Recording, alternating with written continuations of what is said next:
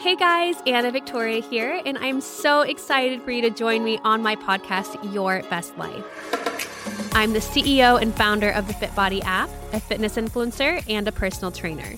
Every week, I'm going to have a special guest that will share their unique experience and unique story to share how they learned how to live their best life, even if they're still working on it, since we are all a work in progress. I can't wait to help you learn how to create your best life. Welcome back to Your Best Life podcast. Anna Victoria here and Luca. Hi, everyone. So, today's episode is going to be a little bit different. It is just Luca and I. So, I guess Luca is technically my guest. so, we are going to be talking about our birth story. And I did share it on YouTube, um, but I was really trying to not make the, the video too long. So, we're actually going to be going into more detail um, on the podcast episode for you guys because I know that you have a lot of questions on what happened. So, Luca. so, where do we start? Yeah. It's uh, August 9th. Mm-hmm. And you are starting to have some Braxton Hicks here and there, right? But didn't I actually have those on the 8th or was it the 9th? Because I think um, that the 8th was like when, okay, so for those of you that don't know, Braxton Hicks are like, they're not really mini contractions they like they do technically prep your body for the birth but like they don't hurt. So they happen like really throughout like second and third trimester and it just is kind of like a tightening of your stomach but like not really any pain. And what happened is i started having braxton hicks that did have a little bit of pain and i remember telling you luca i was like i think something might be happening because or like you know there's progress being made in my body because these braxton hicks are starting to hurt a little bit right yeah and then i remember you know we took the, the steps that you know during the class we were told to do like you know you ate something you something. oh my something. gosh you were so funny so yeah go ahead go so on. the steps were you know when you have braxton hicks and you, you think you know to check if they're actually contractions or just braxton hicks you you know you start eating something you drink something then you I think you take a nap. Change positions. You change position, yeah. then you take a nap. Move so around. if yeah. move around, if after one hour and you tried all of these things, you still have those, you know, pains and cramps. Pains, yeah. That, then it's used probably actual actual contraction and you have started labor.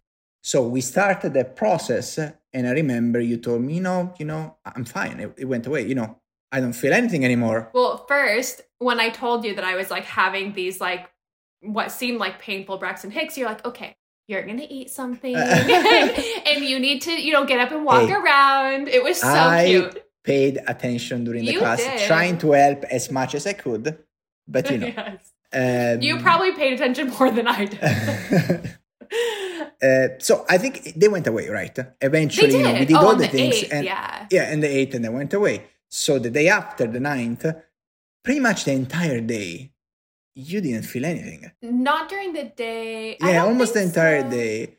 And then in the evening, you again you felt you know a little tightening. I remember here I and did. there. Well, I want to back up mm-hmm. really quick because yeah, um I don't remember if we shared this on the podcast or not, but we decided that we were not going to tell our friends and family when I went into labor because it's only you and me here and I feel like it's different when you have actual family in town that can be there and like be in the waiting room. And since we didn't have that because of being in, you know, a new state that we just moved to and because of COVID, no one was able to visit.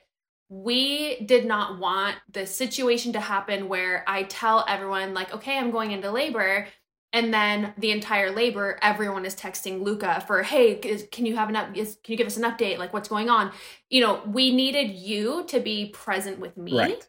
and not on your yeah. phone because you were the only person that people could reach out to which by the way i completely forgot to tell you but people started text me anyways even if they didn't know because they didn't they, they didn't hear from me for a couple of days or, or so. Oh yeah. Oh, my friends started texting me, "Hey, is everything okay?" And then I wouldn't reply, and uh, uh-huh. and then they were like, "I saw that you know actually the chat is really funny because uh, they were like, hmm, we think that's that you know it's time. Uh-huh. I think You're you know not replying. and they were t- because there are multiple people in the chat. They were like, hmm, Luca's not replying. I think it's time. you know, stuff like well, because that. So also at this time I was three days overdue. So, right, right. you so know, people were actually expecting you, obviously, any yes. day, you know, yeah. So when I told my mom, like, hey, mom, like, we're not going to tell you when I go into labor, she was, she wasn't upset. She wasn't like, oh my gosh, I can't believe you. But she was just like, oh, like, that's, that's a bummer. Like, I've always been there for my daughter, you know, daughters that have gone in, into labor. Um, but yeah, for us, it was really important that you were in the moment. And, and, and I told my mom, hey, we're not going to tell anyone. Same for your mom Mm-hmm. Yeah, and, and she was actually really understanding. I think she told me that she didn't tell anyone uh, mm-hmm. when she went into labor. Uh, same right. thing. So yeah. um, she she was really like, okay, that, that's fine. Just you know, whenever you text me to give me an update, whenever you can, or you feel like yeah. it's time to give me an update. But the whole reason I wanted to bring this up is is because my best friend, I still haven't told her this, so if she's listening. um, she was she called me like randomly, just called me out of the blue the evening of it was either the 8th or the 9th i can't remember but i definitely was already having those painful braxton hicks and i knew that something was happening. And she called and she's like hey just checking in. Any news? And i had to lie and be like no nothing's going on because we weren't going to tell anyone you know? And you know we told them that ahead of time but also like even like our team uh, our employees, they were like, "You guys, we're gonna know when you go into labor because mm-hmm. you guys reply to everything right away, and you guys are gonna go MIA, so we'll know." So, anyways, I delivered on the tenth. So the 9th at night, we go to bed, and it's midnight, and I go to sleep. So, like going into the, the morning of the tenth, and but still nothing, no pain or nothing, right? No, not yeah. no. I woke up at two in the morning so I got two hours of sleep two painful contractions. And I remember I woke up and I was like, whoa, this is different. This is painful.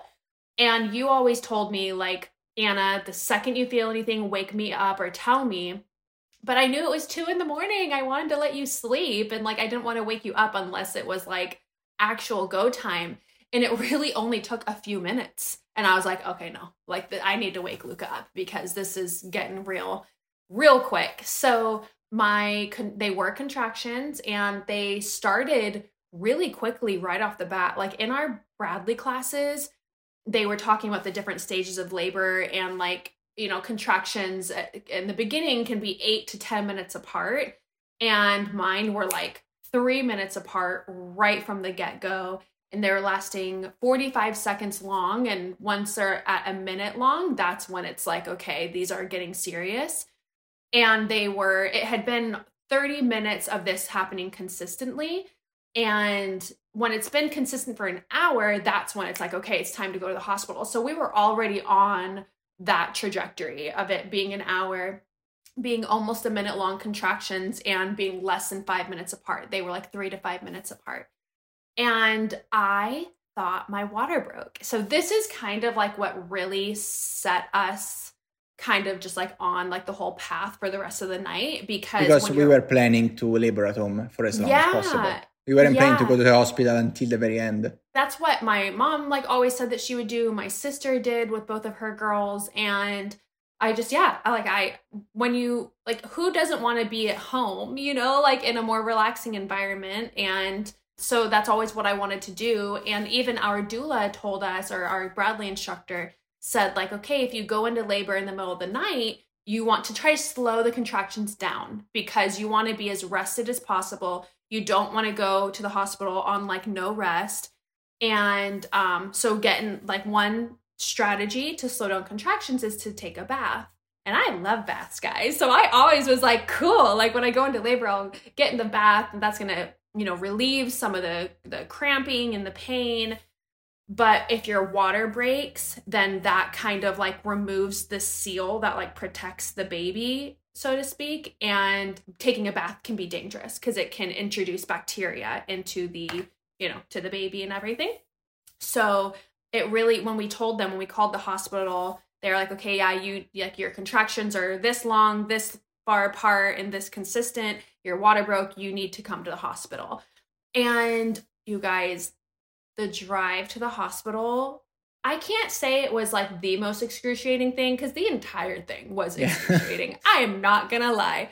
But being in a car when like the roads are not paved perfectly and it was super bouncy was so painful. And by the way, I was going 15 miles an hour. Oh, yeah, I- and you were still in such crazy pain that you had me pull Mhm. over every five minutes. Every pretty much every contraction you Every I had to pull over. I had Luca Yeah. pull over so I could ride out the contraction without movement. It was so painful. So when we got to the hospital, I got checked in. It was probably like four by this time, maybe three thirty. And we get checked in and everything. We get in a room. It wasn't gonna be our final labor and like birth room. Um, because I guess all the other rooms were full. They said that that night they're like something's going on because we keep getting women coming in and labor like our rooms are overflowing right now They were actually cleaning the rooms. from past from women who Yeah. had just had yeah, babies yeah, so, right yeah, yeah, so yeah, yeah. So they were, they were saying, "Hey, give us some time to clean the room," and it was also three in the morning, so they didn't have a lot of stuff, obviously. Mhm. Um, so they, yeah, they put us in a pre-labor room uh, for a little while. And it seemed like it took them two hours to clean that room I think clean more the one no, room no, more than that, more than that. yeah because we were in that room for a while. Yeah, yeah, yeah. so we get checked in, we get into that pre labor room, and they check to see how dilated I am. And if you don't know, 10 centimeters is like fully dilated, you're ready to push. And six centimeters is typically when they say, okay, it's time to go to the hospital. Like, Yeah, it's, considered it's- active labor, right? uh, yeah. I was only four centimeters. And when I heard that, I was like, what? Like, the pain, how like intense it is, and I'm only four centimeters. Like, I could not believe it. And that was really kind of discouraging to hear. And they asked us, like, do you want to go home? But thinking of that car ride, you guys, like, there was no way I was going to get back in a car and go back home and then back to the hospital again in like what a few hours like it just Yeah. wasn't worth it I, at this point, it's three thirty a.m. more or less. right and they also checked to see if my water broke and they said it didn't and That's they right. were like are you sure your water broke like it wasn't pee you guys i did not pee myself like i know the difference i know what pee is and it wasn't and i've actually heard from several women that said that the same thing happened to them that they had something that felt like was their water breaking it was like gushes of water um but they said that their water hadn't broken but i have been told that those tests are not totally reliable Yeah, I remember the doctor that was on call that night. Uh, she came in and she said your water test came back negative, but you might have had a, had a very high leak. Do you remember that? oh no high in the bag. Yeah, yeah, a very high leak, like in Oh. in, in the upper part I of the bag uh, that is you know cannot be detected by this test. This So is that's what she news to me. I Yeah. did not remember that. There's Yeah. going to be a, a few things, guys, that Luca remembers and knows better than I did because I was in another twilight zone at the time. Definitely. So Yeah, so pretty much I I continued to have contractions in that pre-labor room. I also started throwing up and this is another thing that just kind of really set us on like a not great path for the whole labor and Yeah. birth because I only had 2 hours of sleep. I was exhausted and my ability like I usually I have a high pain tolerance. Like I truly have never been afraid of birth my whole life because I've just always thought I can handle it. Like my mom had 7 kids, like not that it's mind over matter, it's definitely not only that, but I think that I can get in a good headspace to handle it and I have a high pain tolerance, etc. Guys. I've shared, I'm sure, several times about how my mom said, like, oh, for her, dental pain is worse than childbirth. During the labor, what did I say, Luca? oh, I don't remember. It was actually really funny. You said I had I need to have a talk with my mom about about uh, Yeah. how painful labor is, something like that. yeah, I think it, it, it probably was like in the afternoon. So it had been over 12 hours of labor. Yeah. And I said, I was like, I need to talk to my mom about her claim that dental pain is worse because uh-uh, it is not. So, so, but yeah, I, I was throwing up. I couldn't keep anything down. They even gave me bone broth and I was throwing that up. But before that, because before we left our home, you had eaten a little Greek yogurt. Do you remember that? Mhm. Yeah, well, because you told me to eat. Yeah, you know, let's eat something. You know, you don't Right. want to, you know, go into labor. Yeah, we were told that once you get to the hospital, they don't let you eat. Right. And from my understanding, the reasoning behind that is because if something happens where you need to have an emergency C section, that is surgery and they need your stomach to be empty. I yeah. believe that is the reason why. And I remember, oh my gosh, I so spoiler alert, I ended up having an unplanned C-section. And having a C-section was my worst case scenario. It was my absolute like nightmare scenario.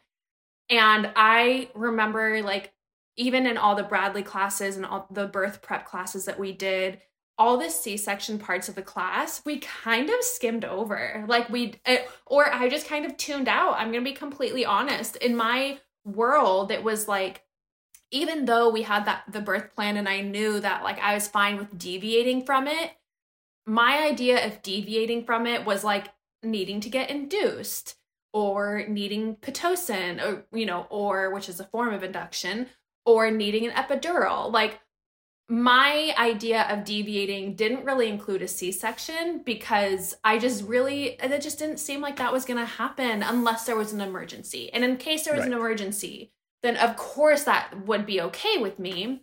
Um so when they were talking about how oh, you can't eat during labor because if you need to do a C-section, I thought in my head, like, haha, I'm gonna bring Cheez Its and I'm gonna bring, you know, like all these things I'm gonna be snacking on because I'm not gonna do a C-section.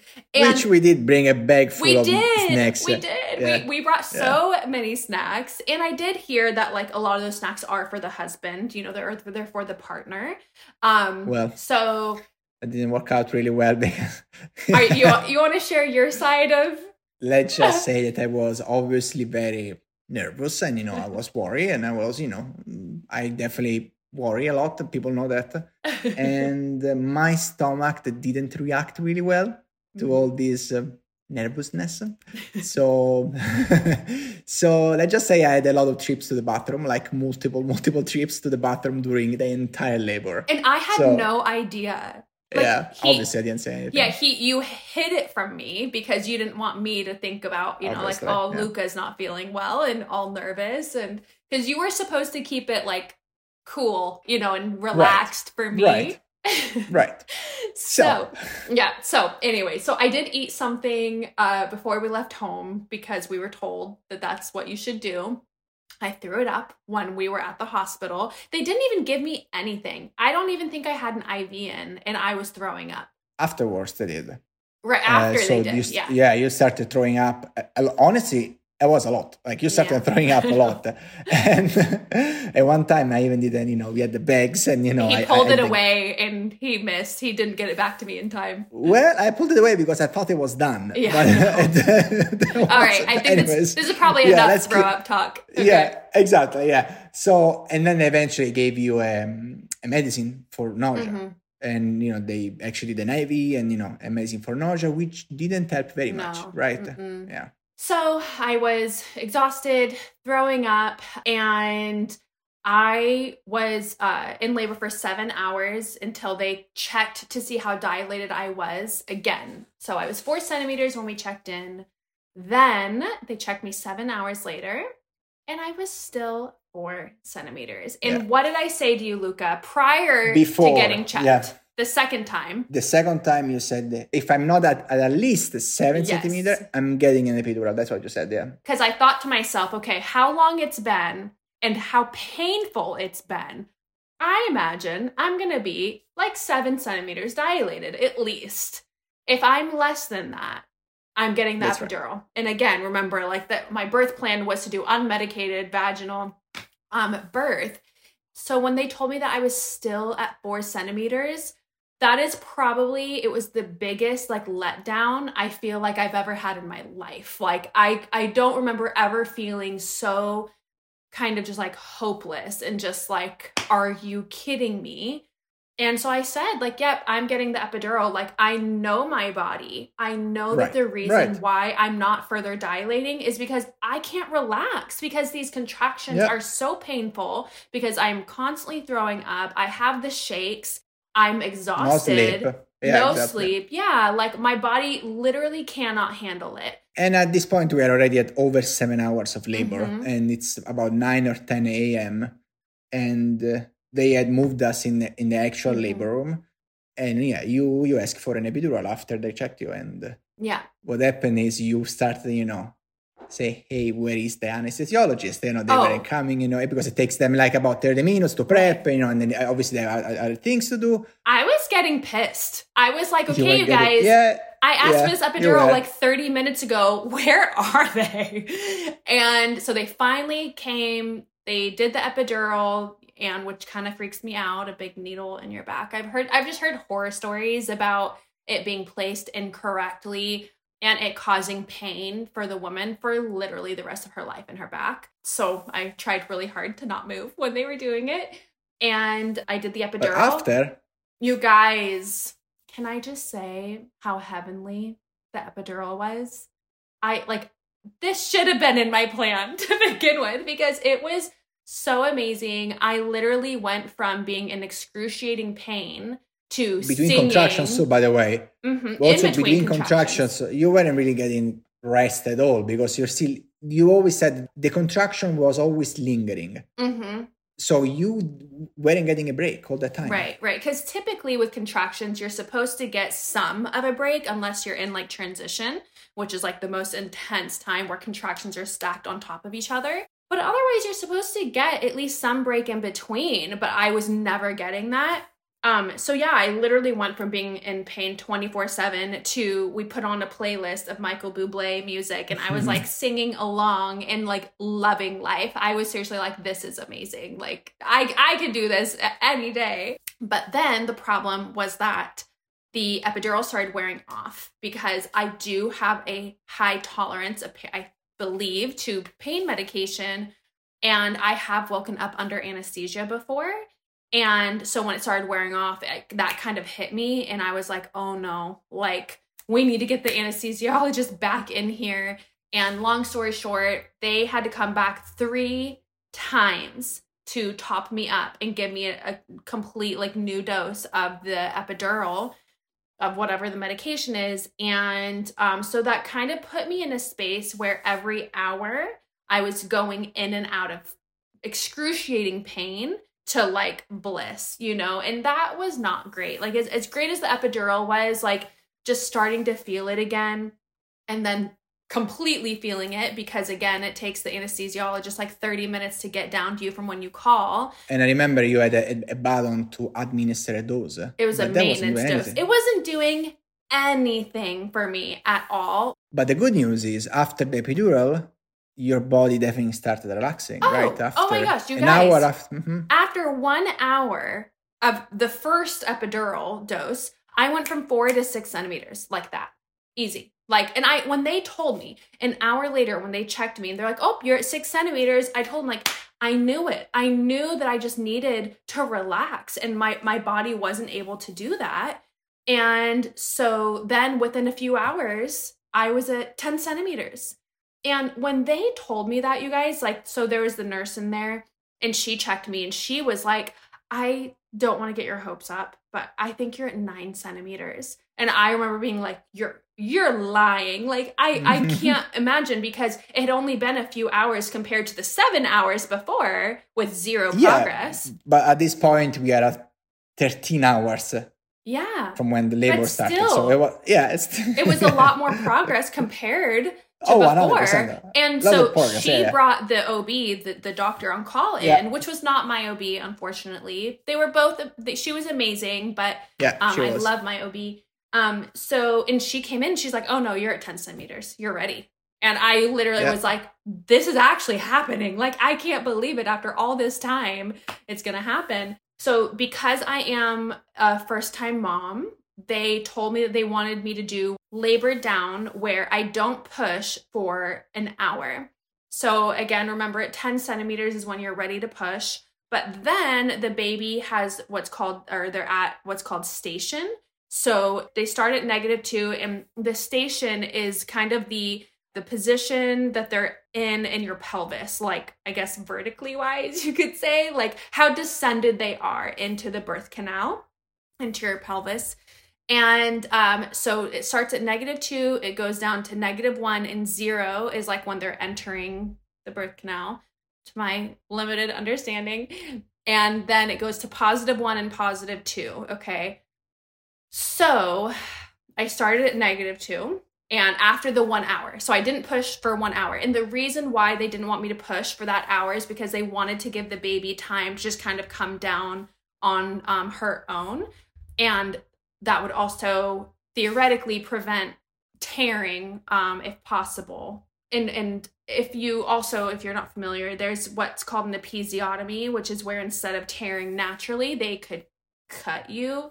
But from what they're seeing now is that recovery is better if you do tear naturally and not do an episiotomy. And they did say that episiotomy was it's a very old practice yes. that they don't do at all at the hospital. Yeah, so pretty much the labor down was to prevent or minimize tearing. And so I didn't I didn't push for an hour.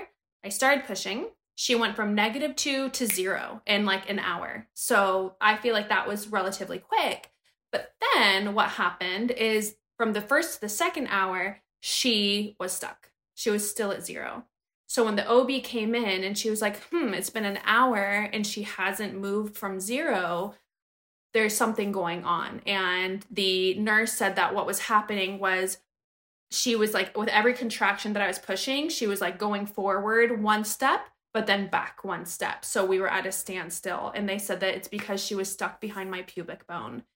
And what happens in labor, from what we're told, is that it is normal to have kind of that forward, backward progress, but it's normally like two steps forward, one step back. So eventually you are making progress. And I wasn't at all. So they give you three hours to push, right? Well, after three hours, yeah. they reassess. And that's in addition to the labor down hour. Right. Right. And then you actually started pushing right after the labor down uh, hour. And uh, we tried, you tried all the positions. I was like, to say, who tried? That was me. I was trying with all of my I corrected strength. myself. I yeah. definitely corrected myself. You couldn't hold yourself on your legs, so I was holding you. Yes. Yeah, you were. You were helping. I'll give you that. As like, you know, as much as I could. But yeah, I don't even know how many times. I mean, well, one question that I got was what positions that I tried because ideally you don't want to just labor on your back. You want mm-hmm. to be squatting, you want to be on mm-hmm. hands mm-hmm. and knees, you want to be on your side, you you know, all the things. And all of those we tried. All of them we tried and I with an epidural. Like I could not feel my legs, guys, and I was trying all of those positions. Like I remember the last one that I tried was on my hands and knees because that was the hardest one with not being able to feel my lower body. I tried all of them and when that when the doctor came in and was like you have one more hour and if there's no progress made we need to do a c-section because there's no reason why after three hours of pushing and two being stuck at zero like there's just no reason why she wouldn't descend anymore unless there's something wrong or an actual reason why she's not descending and that reason was her being stuck behind my pubic bone. So the doctor was never concerned about the health of the baby or yours right. they, there was never a said, case mm-hmm. of fetal distress so that's yeah. important to say.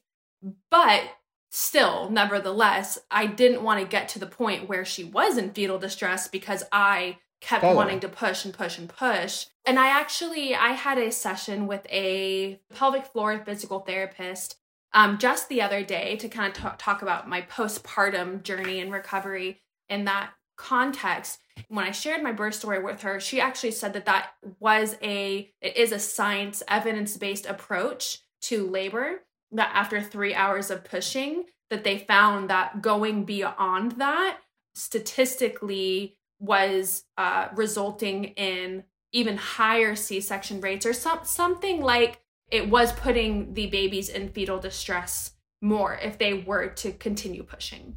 And obviously we you know, even though we still did go down that route of a C section, it wasn't an emergency. It wasn't in the event, it wasn't a, a, scenario where it was like, we need to save this baby's life.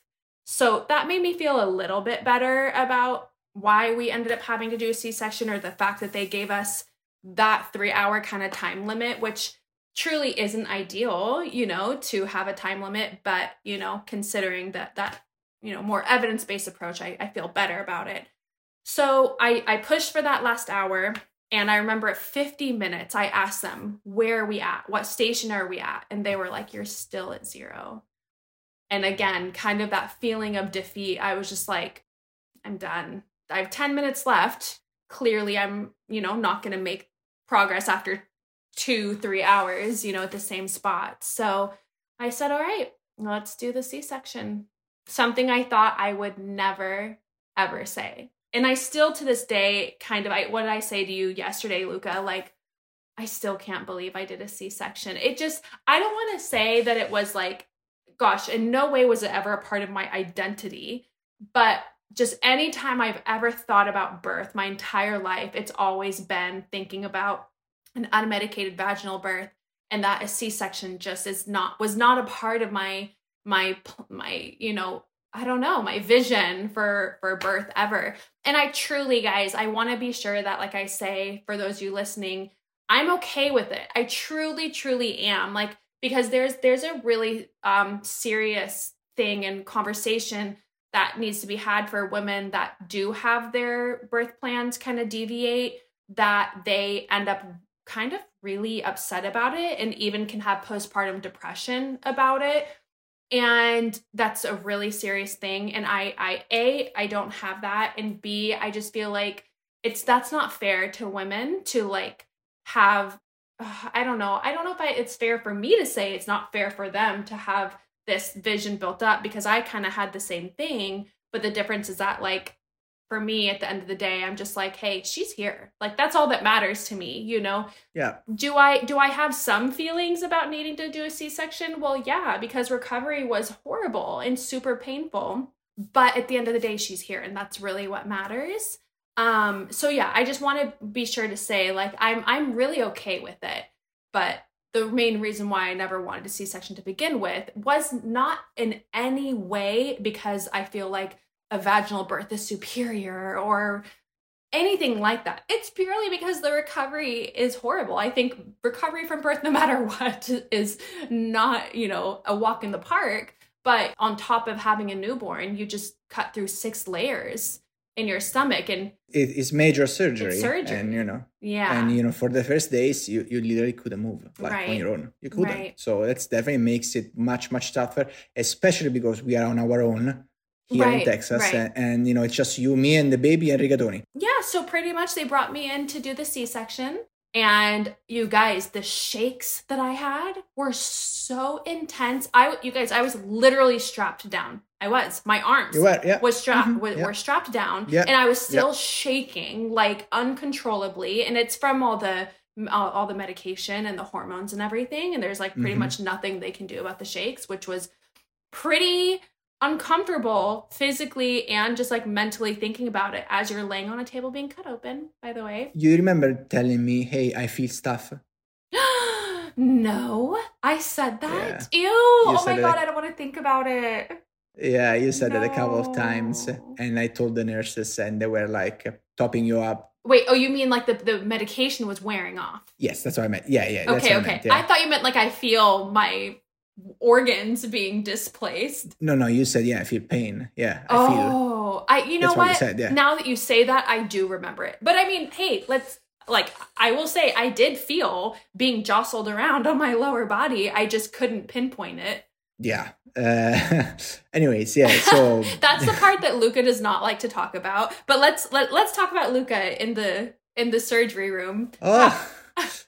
you guys it was a very very emotional i could hear emotional. in his yeah. voice quivering like the entire time and i knew that he was upset but i couldn't acknowledge it because i was just focusing on the not shaking you know no, possible. I wasn't upset. I no, was, you know, you were, seeing my wife going through major surgery, you know. Yeah, you, you weren't upset in the way of being mad, but you were yeah, no. not happy to yeah, to see me Yeah, I was very emotional, just yeah. very, very emotional. And you know, they even asked me, you know, when they took Aurora out, they asked yeah. me, Hey, you know, just you wanna prop your head peek up over. so you can see her. Yeah, peek over and see her. And I was like, okay. And I was very hesitant, uh, but yeah. I did that. And I, I'm actually happy that I did because I I didn't see anything else but okay Aurora out. Good. So that was Aww. really good and very very I could cry. Yeah, it was, it was incredible. No, I was it was it was incredible, yeah.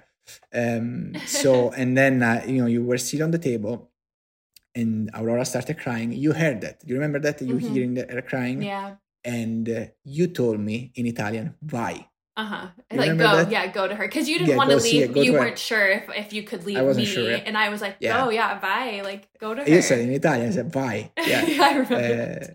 Uh, so she was great. So she was doing excellent. So I came back and you know I told you, hey, she's she's healthy. She, she you know, yeah. she's eight pounds four ounces. I remember being surprised to hear that. But really quick, I want to back up because they said that they even had a hard time getting her out even during the yes. c-section because it she was so longer. sucked in i it did take longer and i remember thinking this is taking longer than they said it would so they had to make my incision even a little bit bigger in order to get her out the, the doctor did say that my my muscles were so strong and so tight that they were like sucking her in there and like not like releasing her or something like that but I actually I asked the um, pelvic floor physical therapist what she thought about that, and she and, and and if my pelvic floor muscles being too tight could have contributed to my inability to deliver vaginally.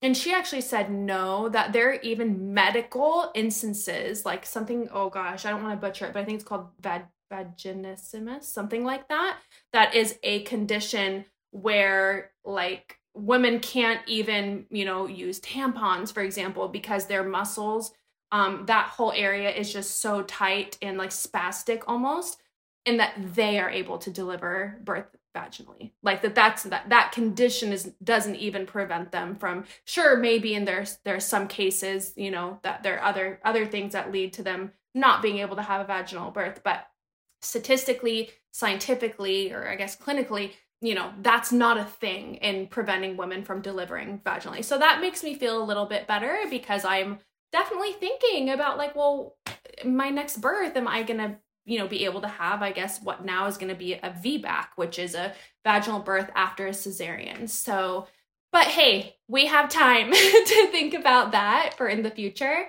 At the end of the day, like I said, I am, you know, this was my worst case scenario for a birth but I really shouldn't say that because there there are worse things that could happen during a birth. 100%. Yes, and exactly, all that matters is that she's here and I am so at peace with the birth story and what happened and I'm just chalking it up to oh that's a, a life experience I didn't expect to have, you know, and she's here. And that's what matters and she's healthy. So I will say one of the most beautiful moments of the birth and of the whole experience was after they placed her on me after the C-section, she latched right away. Like that uh, was a- well it was actually during the c-section you were still like on the operating table and they were still working on you and they placed her on you and it was incredible she latched right away yeah incredible. that was something yeah. that i was so concerned about because we went through ivf and we had an infertility struggle there are some links to like the root cause of your infertility could lead to um, breastfeeding since like supply issues. And I mean, her latching wouldn't be totally connected to that, but still, like the fact that she put was put on my chest and latched right away, um, it was just really beautiful. So um, I think we, we even have pictures of that exact moment. I actually shared that on on Instagram. So um, Luca, how was it for you, your intro into the world as a new dad and it not going according to plan? That's a great question. I think it was so many emotions mm-hmm. and it's an incredible feeling. And at the same time, it was really hard to see you go through mm-hmm. all of mm-hmm. that, right? Because you went through labor, all the entire labor, and then the C section. Right. And then afterwards, you know, obviously with the recovery was really tough, but at the end of the day, it was all worth it. Yeah. She's right. here, she's healthy, and she's the love of our life and she's your twin. She's your mini me. I went through all of that and and she doesn't look anything like me. People have been saying that. I don't see that, but you know. Oh my gosh. I'm kidding. She, I see no, that. I see that. Yeah, I, am kidding. She looks so much like you. But a lot of people say that they, that they do look like the dads in the beginning and then they change. I don't know. We'll see. Yeah. All right, guys. I hope you enjoyed hearing about our birth story and all the little extra details. Um, again, we would love to hear what you think or just to hear about your birth story. So be sure to um, share in the Facebook group or on Instagram. And we will talk to you guys next time. Bye. Bye. And that is it for this week's episode. If you enjoyed it, I would love for you to share it with a friend, spread the word, and help us grow our tribe. Please rate and leave me a review on Apple Podcasts, Spotify, or wherever you listen. And make sure you subscribe so you don't miss out on new episodes each week. You can also follow us on Instagram and join our Facebook group, both under the same name, Your Best Life Podcast, to keep the conversation going. You can also send me an email at yourbestlifepodcast at gmail.com, and you just might be featured in a future episode. Your Best Life is a Gallery Media Group original production.